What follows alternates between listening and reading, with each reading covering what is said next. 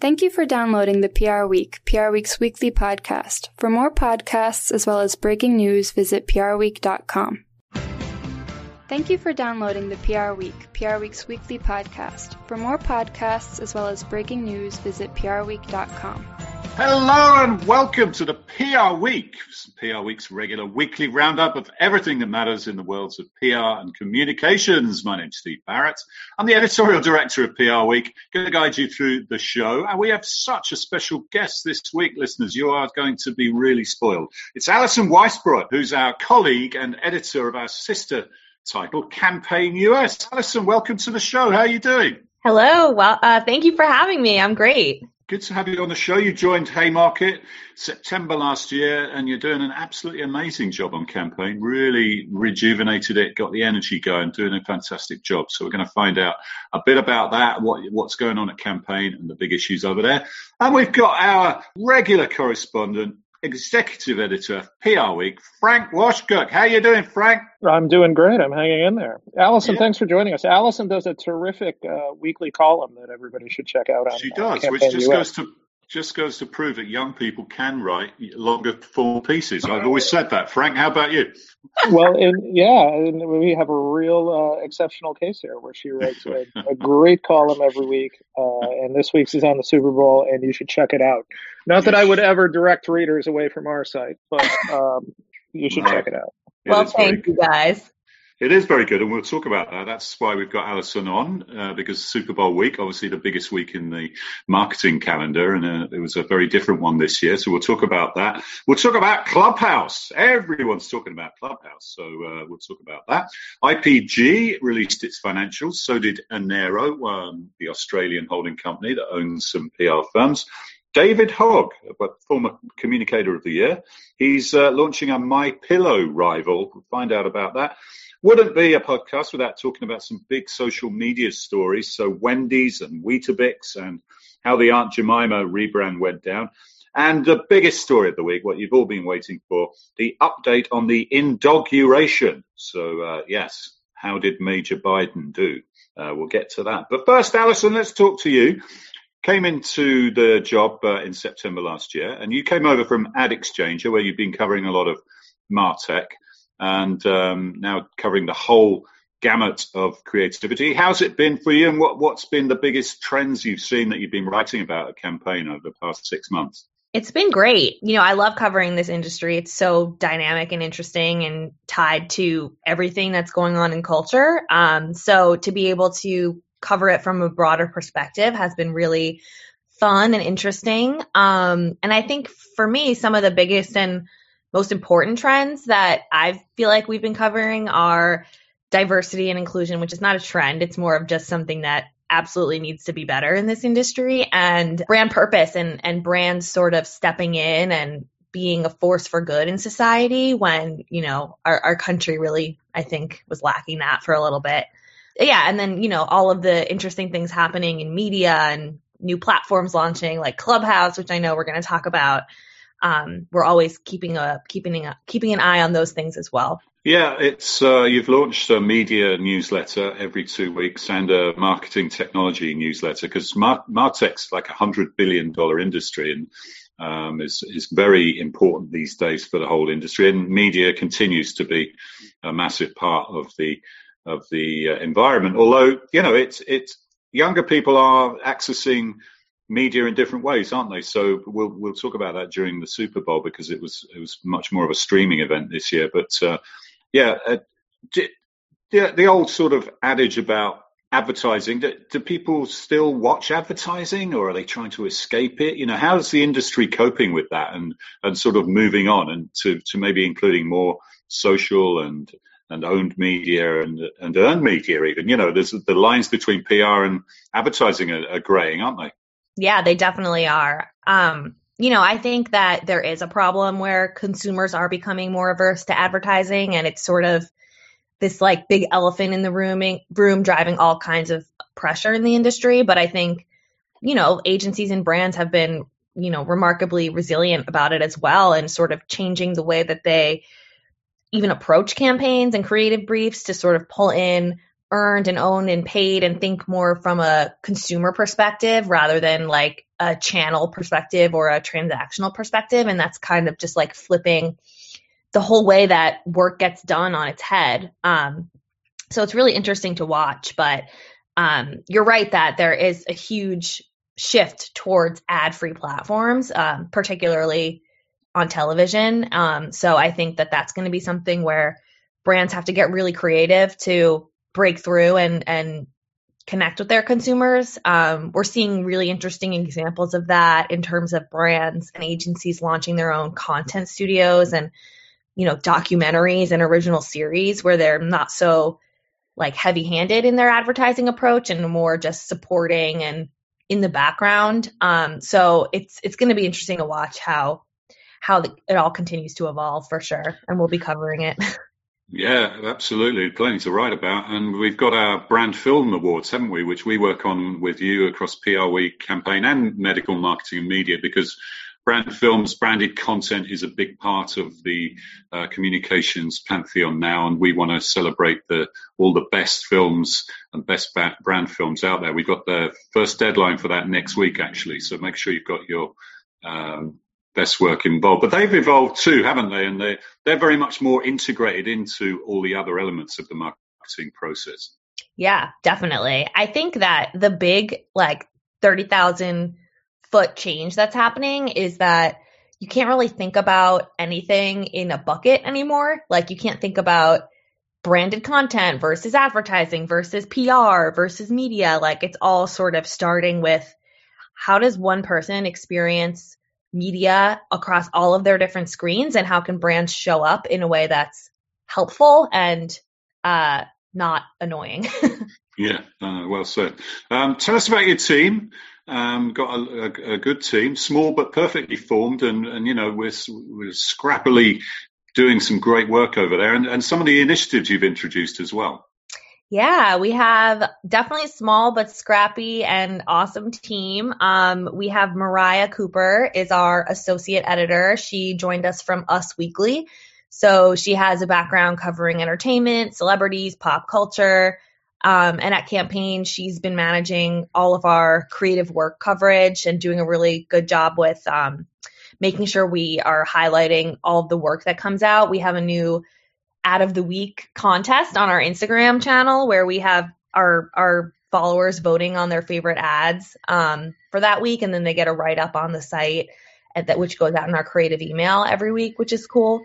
She's also covering uh, media and um, entertainment companies, um, and then we have Sabrina Sanchez who is fresh out of college and you know hungry and awesome, and um, she's also actually working across campaign and PR week, which you both know, uh, but for our listeners. And former guest on the podcast when she was yeah. interning with us actually a couple of years ago. So yeah, very impressive young woman and uh, covering the sort of youth beat, Gen Z, and youth marketing. Yes, yes, and um, I think she'll have a really interesting perspective on the industry as paid and earned sort of do come more together. I think she's like right in the forefront of that. Um, so what, what's coming up? What have you got planning planned? What other things are you looking to launch? And uh, you've got a few events on the go as well, as yeah. we know from our brand meetings. Just a few. um, yeah, well, you already mentioned our our media and Martech newsletters, which are going to go out uh, biweekly with a little bit of analysis mixed with some of our own coverage. And you know, the idea there is to just expand and broaden our coverage of the industry. Uh, campaign has historically focused a lot on the creative side, which we want to continue to do, but we also want to show that we're covering the industry, you know, holistically. Um, and uh, not to steal your thunder, guys, but we are launching our own podcast. um, it's going to be called. Sam, we thought we had the monopoly on that. um, so it's called Campaign Chemistry, a play on the chemistry sessions that take place during pitches. But um, nice. Yeah, we're going to be interviewing um, sort of big executives and trendsetters and noise makers, I guess, in the industry. um, just about you know them and and what they're interested in and what's top of mind for them. So um, that's exciting. We have in a couple of weeks uh, a virtual event uh, focused on technology and media and Martech coming up called Tech Talks. Um, so that's going to cover, you know, e-commerce, shift to streaming, a lot of really interesting topics and speakers there. Um, got your female frontiers. Um, yes, we've we got had, some awards, tech awards. Yep, we have um, female frontiers, uh, our annual awards program celebrating the awesome women in this industry. Um, trailblazing the way. So our, our honorees list just came out. We're celebrating our agency of the year honorees in a couple of weeks, and we just launched a media awards. So media agencies, media owners, um, and um, sort of staking our claim in that side of the business. Yeah, and it's uh, important to note that Campaign is the largest B2B brand in this space in the world, actually, um, especially in Europe and Asia. So going to end up being the number one in the states as well. I think under Allison's leadership, with there's only one way to go. So great stuff. We're looking forward to working with you more, Allison, and um, you've been doing a great job, and look forward to seeing what you make of that. Let's get into the news stories now. Frank, the Super Bowl this year, a bit of an unusual one. Um, there was a crowd. I couldn't believe some of the social distancing, really, or lack of. Um, and I wasn't just talking about the cardboard people; I was talking about the real people. Um, but what did you make of it, and what did you make of the the ads and the buzz and the marketing and the just the whole event this year? So I, I do think that uh, the NFL deserves a lot of credit and that they are the only league that played every game of their schedule this year, uh, and that's that's really a huge accomplishment on their part. Uh, I agree with you. I think the lack of social distancing at the stadium in Tampa was uh, pretty bad, pretty bad. And uh, you know, when you see the governor of Florida there without a mask on, it uh, it's not exactly a, a, profile in leadership for sure. But that being said, I mean, I I thought, um, you know, I, I think the game obviously went in a completely different direction than anybody thought it would. Uh, I thought the ads were okay.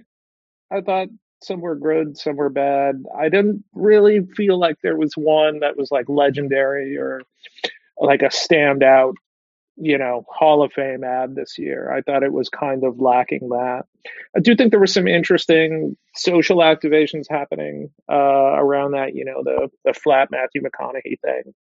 Uh, and some others, but I, I I was not blown away by the ads this year. I'm interested in what Allison thinks. Yeah, I mean, one lesson is uh, if you're going to choose a big celebrity to front your car ad, don't choose one that's got a drunk driving um, court case uh, in the works and that's going to uh, come out two days after the Super Bowl. That was that was really not doing due diligence, was it, Alison? Uh, that's obviously Bruce Springsteen and the Jeep ad. Yeah, that was an interesting was, thing too. I'm sorry. I was to say that was a little bit of a miss. Um, you know, kind of one of those you really have to cross all your T's and dot your yeah, I's. All you, actually, all you had to do was put a search in Google because I mean there was a story about the incident from last November, and uh, it wasn't really that difficult. So it really ruined the whole. I don't know if Bruce is going to give back his fee for that, or whether he maybe he did it for for. Well, I'm sure he didn't do it for, for not without a fee, but I, I thought uh, the Jeep ad was really was really lame anyway. Yeah, I thought it was it, it was just shockingly safe. Yeah. But it was interesting in that it was one of the few, Frank, it was one of the few ads this year that really majored on purpose, wasn't it? Whereas we've been used to a total purpose fest for the last couple of Super Bowls, but I think people maybe maybe were just looking for a bit more fun this year. Yeah, I think so. I mean, I think unity was a big theme this year. I'm not sure how many folks did it well. I think humor was good when it was done right. I, I, thought the ad with Tracy Morgan was just terrific, and I think was the the best ad of the the entire broadcast. Um, and of course, there were a number of big brands that didn't go in on an ad this year. Uh, that chose to do other things instead. Now we've talked we've talked about Budweiser on the podcast before, and, and that's kind of a it's a little bit of an unfair example because while you know Budweiser didn't have an ad, all kinds of other Bud brands did have ads, so they were kind of mm-hmm. uh, there in a way. And we've talked about how Twitter, we've written about how Twitter had the most buzzed about ad uh, during the entire broadcast. even though they. What about the, getting buy... the guy to, to take over their Twitter account? How did that work out? Did you think? Well, well, so okay, so with Pepsi, they they didn't air an ad per se, but they sponsored the halftime show. So of course, you know that drove a lot of buzz on social media. Um, so yeah, sorry, what was yeah. your question? Well, I it was. Uh, yeah, go on, Alison. Well, you actually wrote a brilliant blog uh, about uh, the lack of diversity among the directors. It's shocking, really, that there were out of what 87 ads, only three were by women, mm, which is yeah. unbelievable, and um, I think five by people that could be described as diverse. Talk us talk a little bit about that. Yeah, I mean, I thought it was just um, it was obviously just a reflection of how far the industry has to go in terms of getting diversity behind the camera because it's never going to show up in front of the camera if you have the same people concepting these ads, shooting them, directing them, thinking of the jokes and you know the humor behind them. Um, so it was really interesting for me to you know, I was on Twitter the whole game, and um, most of the tweets were like about the ads. This was funny. This was stupid. Whatever.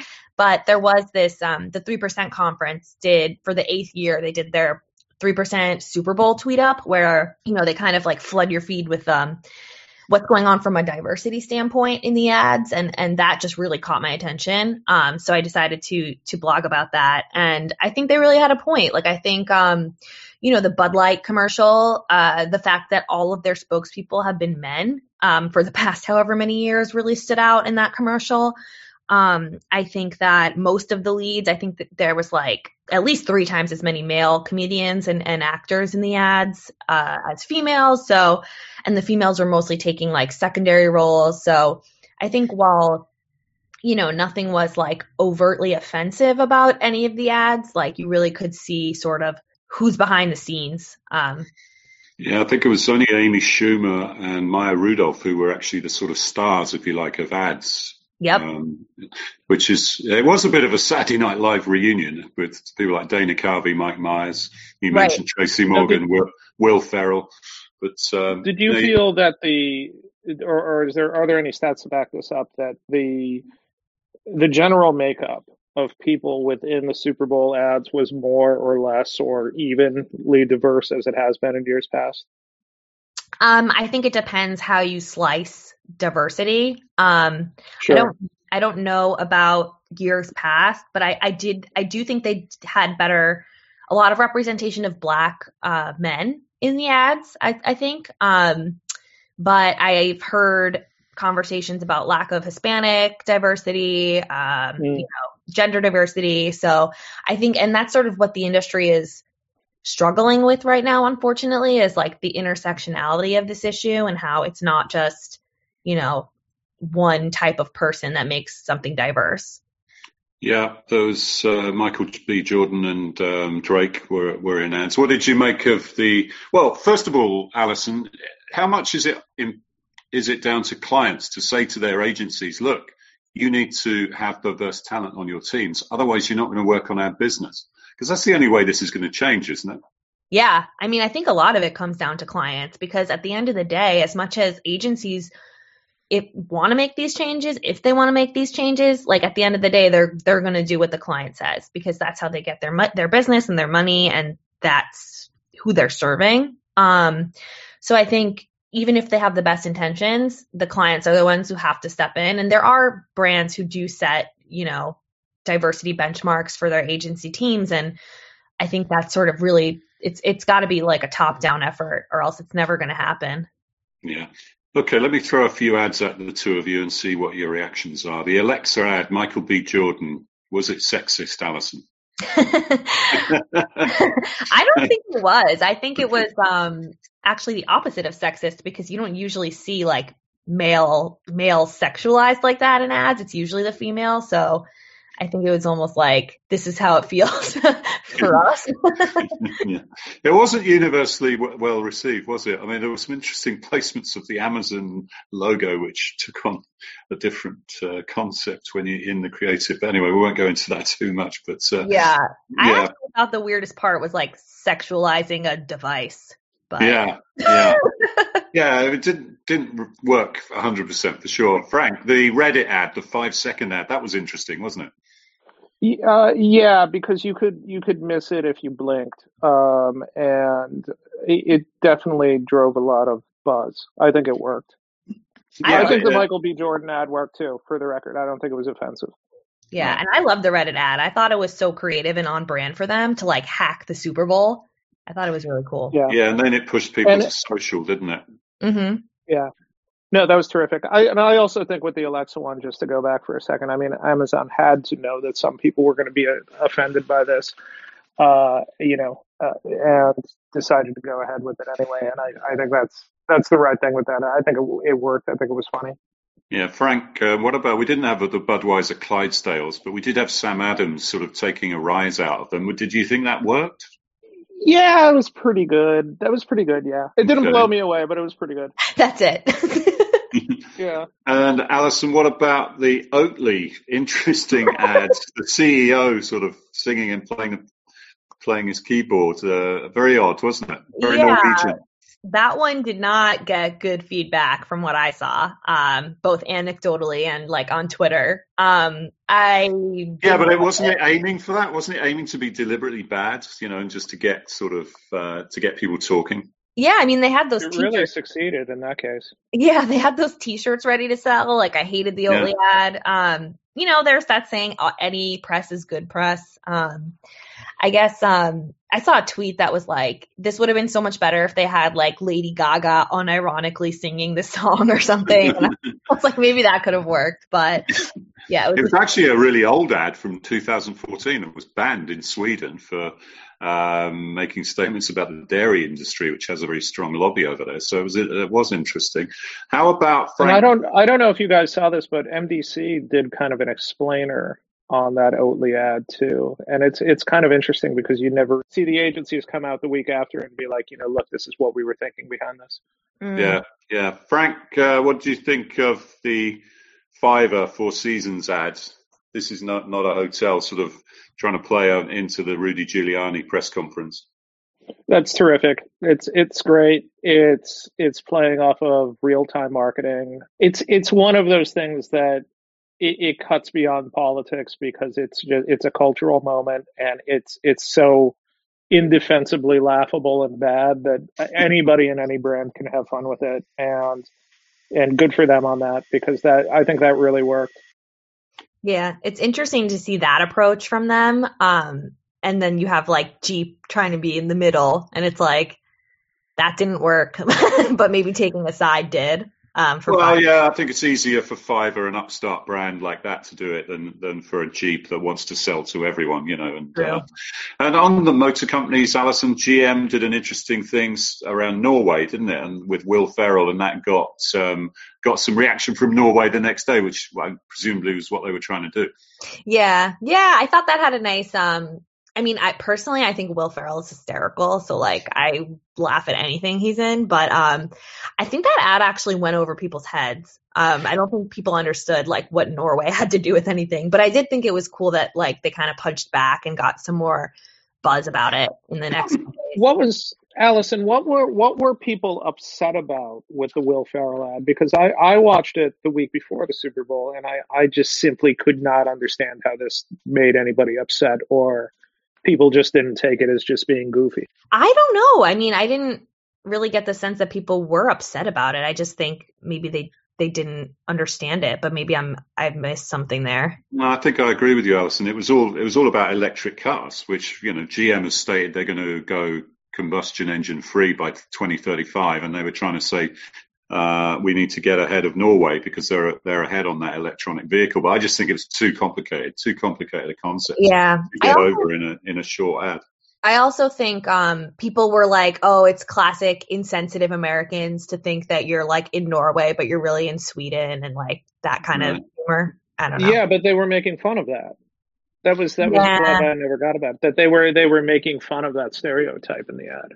Right. Maybe that got lost on people. There's another type of ad where, you know, you just like, yeah, I'm going to go and buy some of them. So the Microban, which actually is a P&G brand, I didn't didn't realize that's a relatively new brand, I think. That's the sanitizer for door handles, and uh, you could think, yeah, we need some of those, you know. And, and apparently, sales really did sort of spike in the, in the uh, days afterwards. Um, and and even the Sasquatch. Did you go out and buy some Sasquatch soap, Frank? No, I did not. Uh, maybe the next time I go to the store. Yeah, people didn't like people didn't like that one. Did you get emotional, Frank, when they brought Vince Lombardi back to life? Oh, that was terrible. That was such a that was such a bad spot. Like because uh, I think most people who watch football, some of which watch the Super Bowl, as would tell you that that hologram sounded absolutely nothing like Vince Lombardi, and it was just holograms are bad. You know, don't don't do holograms.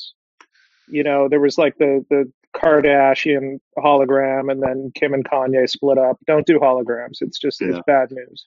There was a English footballer called well, Rob, well, he's Irish actually, Robbie Keane, he, who sold his house when he moved clubs uh, from Leeds, and he had a hologram of himself in his house, and they just couldn't get rid of it. It was like it was terrible. Anyway, I, I, I, I have to look that up. That's that yeah. sounds like a great story. I, I have to look. Um, what about um, Uber Eats, Wayne's World, Cardi B? Alison, did that do it for you? Interesting uh, combination. Yeah, I thought it was funny. I thought it was, um, I mean, again, love Cardi B. So she's one of my like, I'm always going to be like, yes, when I see her. Um, but I think it was actually really cool that they like brought, um, a TikTok dance into the TV spot, which is just goes to show you like where creativity is starting these days and like where creative ideas are coming from. Yeah. And finally, Frank, NFL, they did a you know an ad with showing players taking a knee, etc. Did that did that great a little bit, given the you know how they were approaching that issue a couple of years ago? Yeah, I uh, look, I they're trying to the NFL is an association as an as a business. They're they're trying to be on both sides of this issue, and I think that most people who closely followed everything that went on with with Colin Kaepernick. I mean, feel that uh, a lot of of these statements are are disingenuous. I mean, it's it, it's really difficult to take them as being sincere on this issue when you have the you know Kansas City Chiefs are coming out of the locker room and you know the the noise of like the tomahawk chop is playing yeah. And it's, yeah. it's really, it's really hard to take the NFL seriously as an organization that, that has its heart in this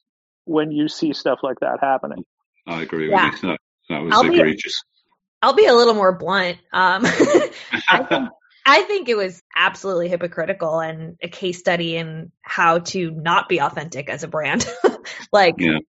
just you got to live by your actions. There's so much talk about, um, you know, living up to your corporate messaging, and that was just clearly a miss.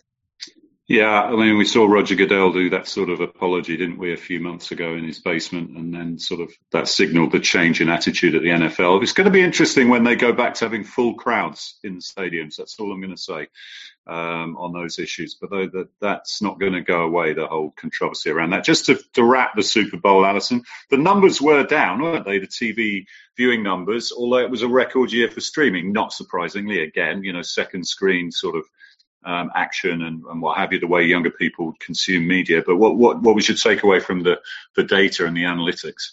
Yeah, um, I was actually a little surprised that the ratings were down because I kind of had this theory that, you know, maybe if everyone's home, there's more TVs on, um, less like communal viewing.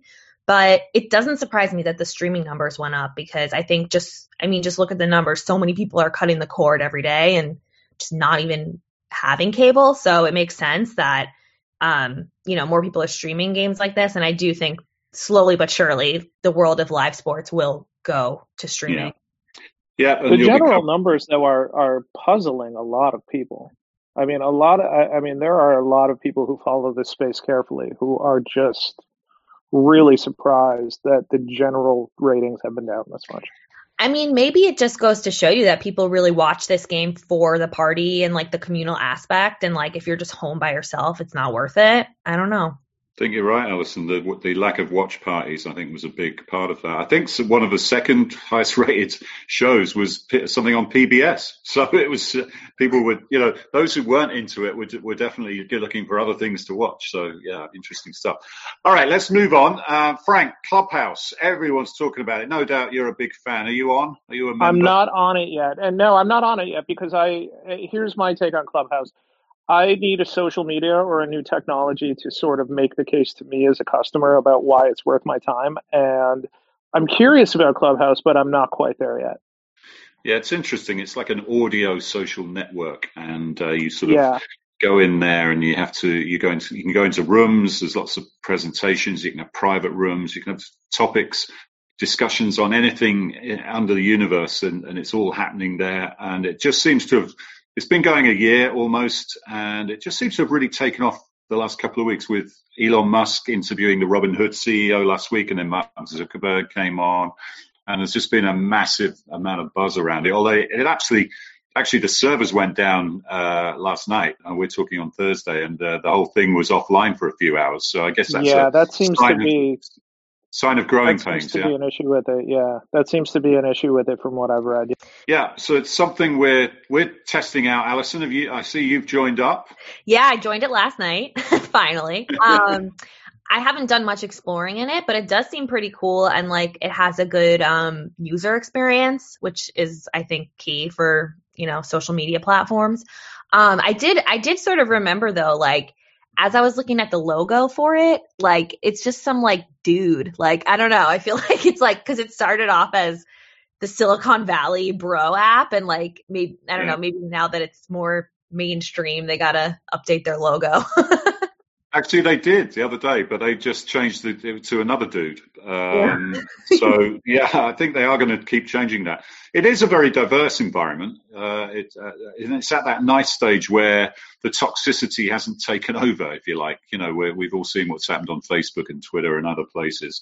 So it's it's in that nice spot at the moment. How long that will remain? I mean, China. It was really it's really popular in Asia, but China has banned it already because there were you know, people were having conversations that the, the, communist government wasn't happy about, which is a shame. So it's very global, and um, we've uh, we've launched a thing called the Marcoms Club on Monday evenings at 7 p.m. So we had a chat about the Super Bowl for the first show on Monday, and we're talking about Clubhouse and brands this Monday on the 14th. So do check that out. That's 7 Eastern. Um, I guess that's the uh, the big thing, isn't it? How about brands going to play in in that space, Alison? Yeah, I think it'll be really interesting. I mean, they're definitely. I, I'm, I say definitely. I don't know. I haven't talked to them. I'm assuming that they're going to launch. No, they, de- of, no, they definitely are. Yeah. Yeah, some sort of paid media offering. Um, and yeah, I mean, I think it's.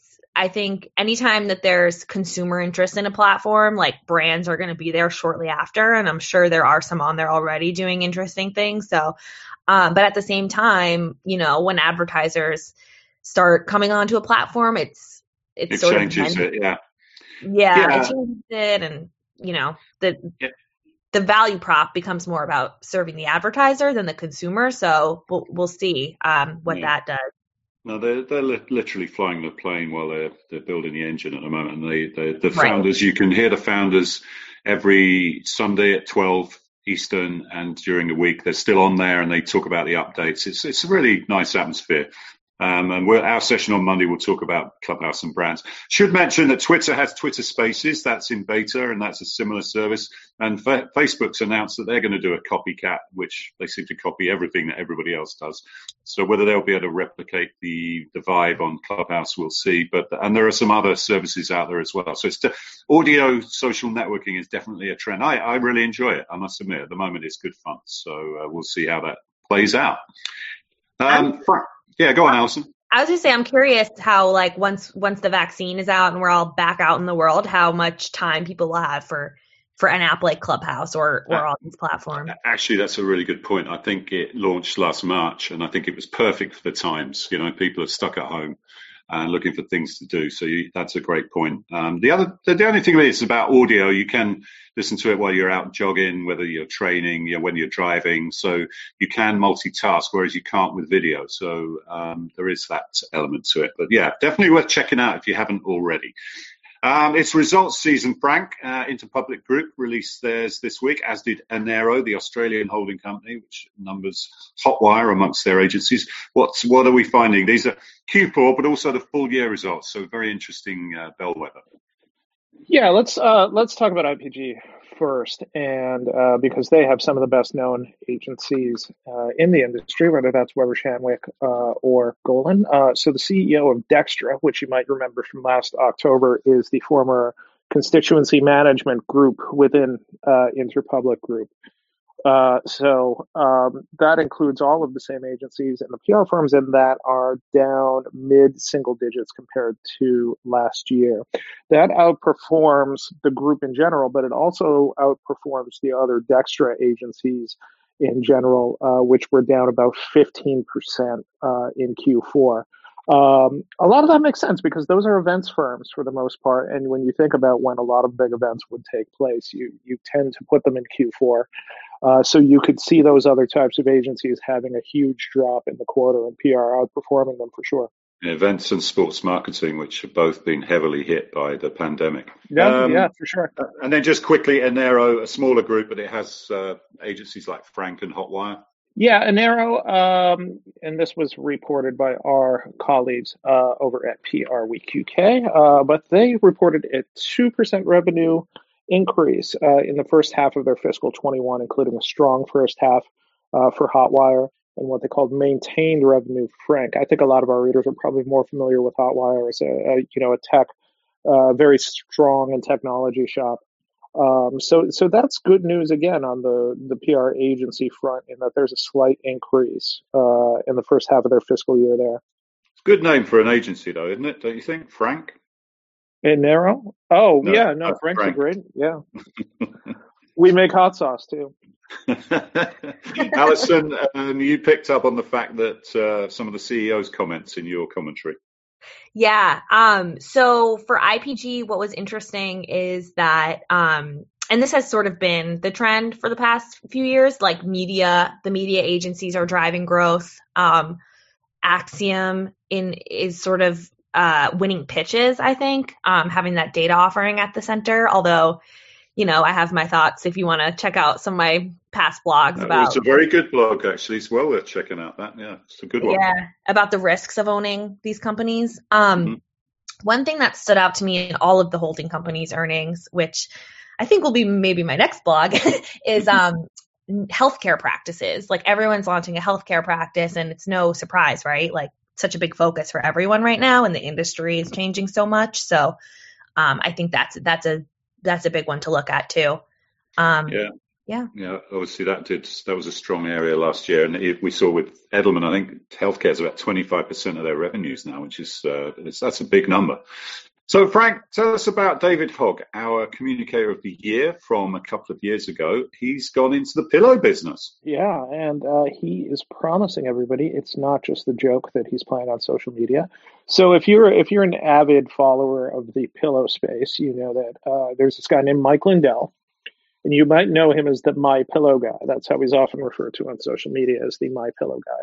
Uh, he likes conspiracy theories about the 2020 election, and uh, you may have seen pictures of him uh, entering the White House uh, maybe about a month ago with like a binder full of papers about declaring martial law and stuff like that, right?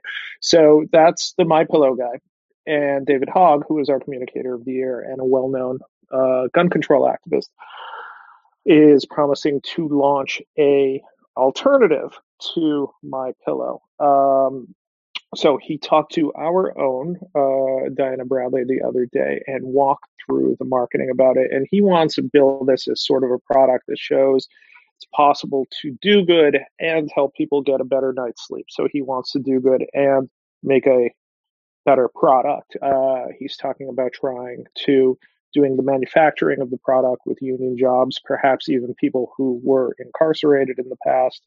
And he also mentioned talking about making the company as ethical as possible, but getting beyond what he called performative statements. And he likened that to companies that just slap a rainbow sticker on things every June, but don't actually do anything to support, you know, their LGBT employees or the LGBT community.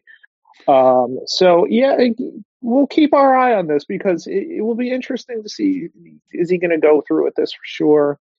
Uh, yeah, he's got some partners. How are they going to roll? He's, you he, he's yeah. not the major sort of operative person. I think he's more of a front person for it. But uh, yeah, it will be interesting to see that.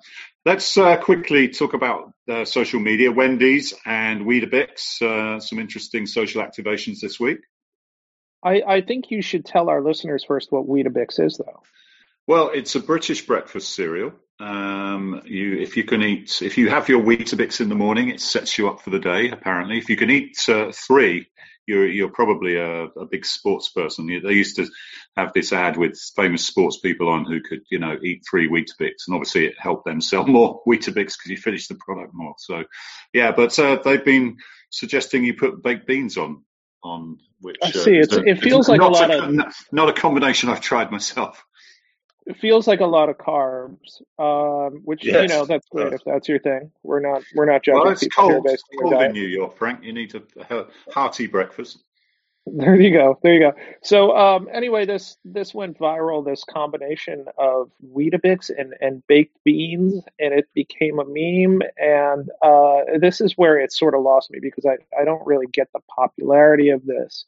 Uh, but a lot of brands have been joining in since then. A lot of comedians uh, and a lot of other public figures, and uh, you know, a combination of making fun of it. There's Domino's Pizza UK is them talking about.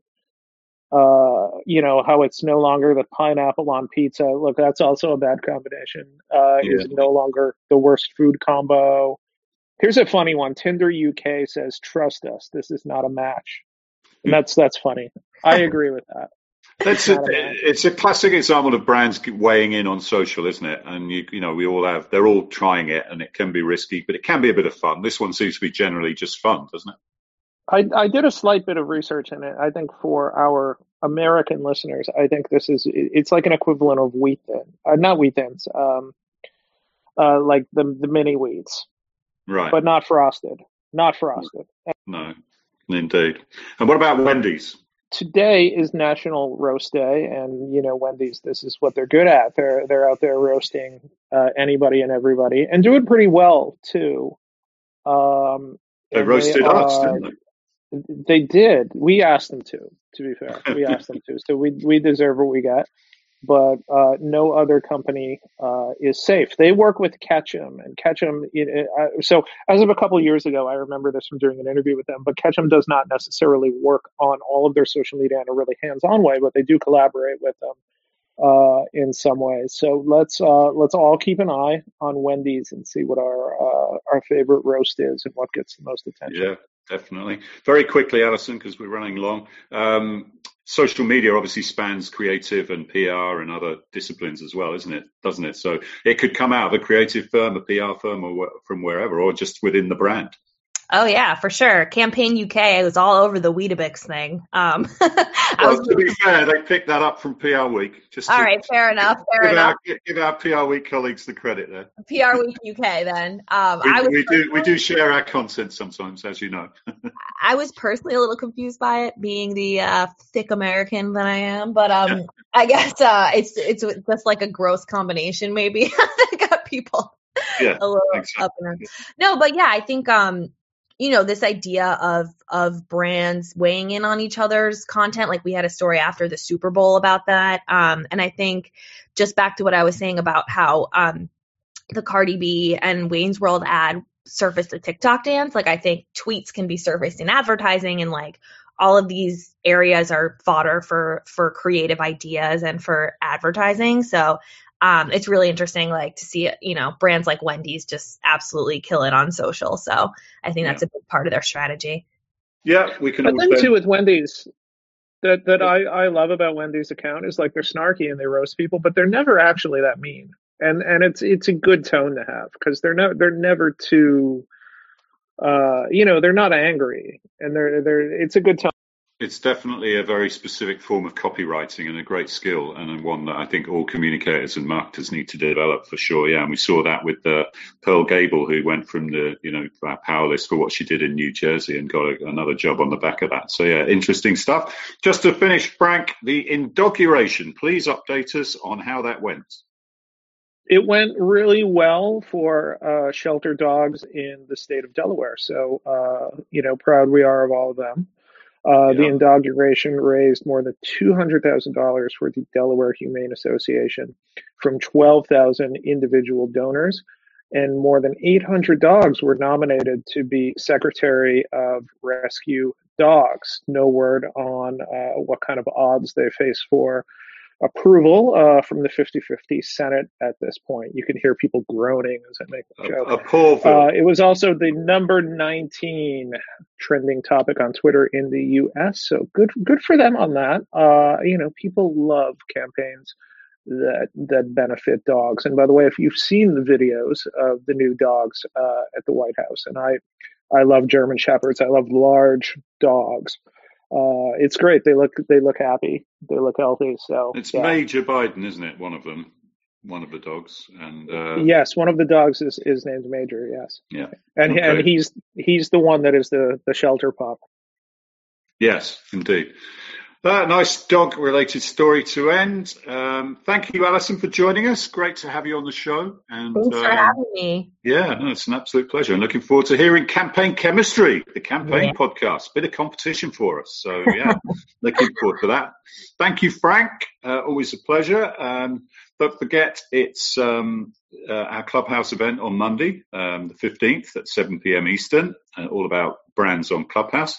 The PR week awards ceremony is going to be virtual again, but it's on March the 18th. It's still the biggest night in show business, the Oscars of the PR industry. So do get your ticket for that. Brand Film Awards, so we talked about it earlier. Real buzz around it this year. And uh, the first deadline for that is next um, next week. It's the 18th. So make sure you've got your submissions in for that. Now, if you haven't put your agency in for the agency business report yet, please get on that because uh, we are gathering submissions. But that's all we've got time for. We'll see you next time on the PR Week.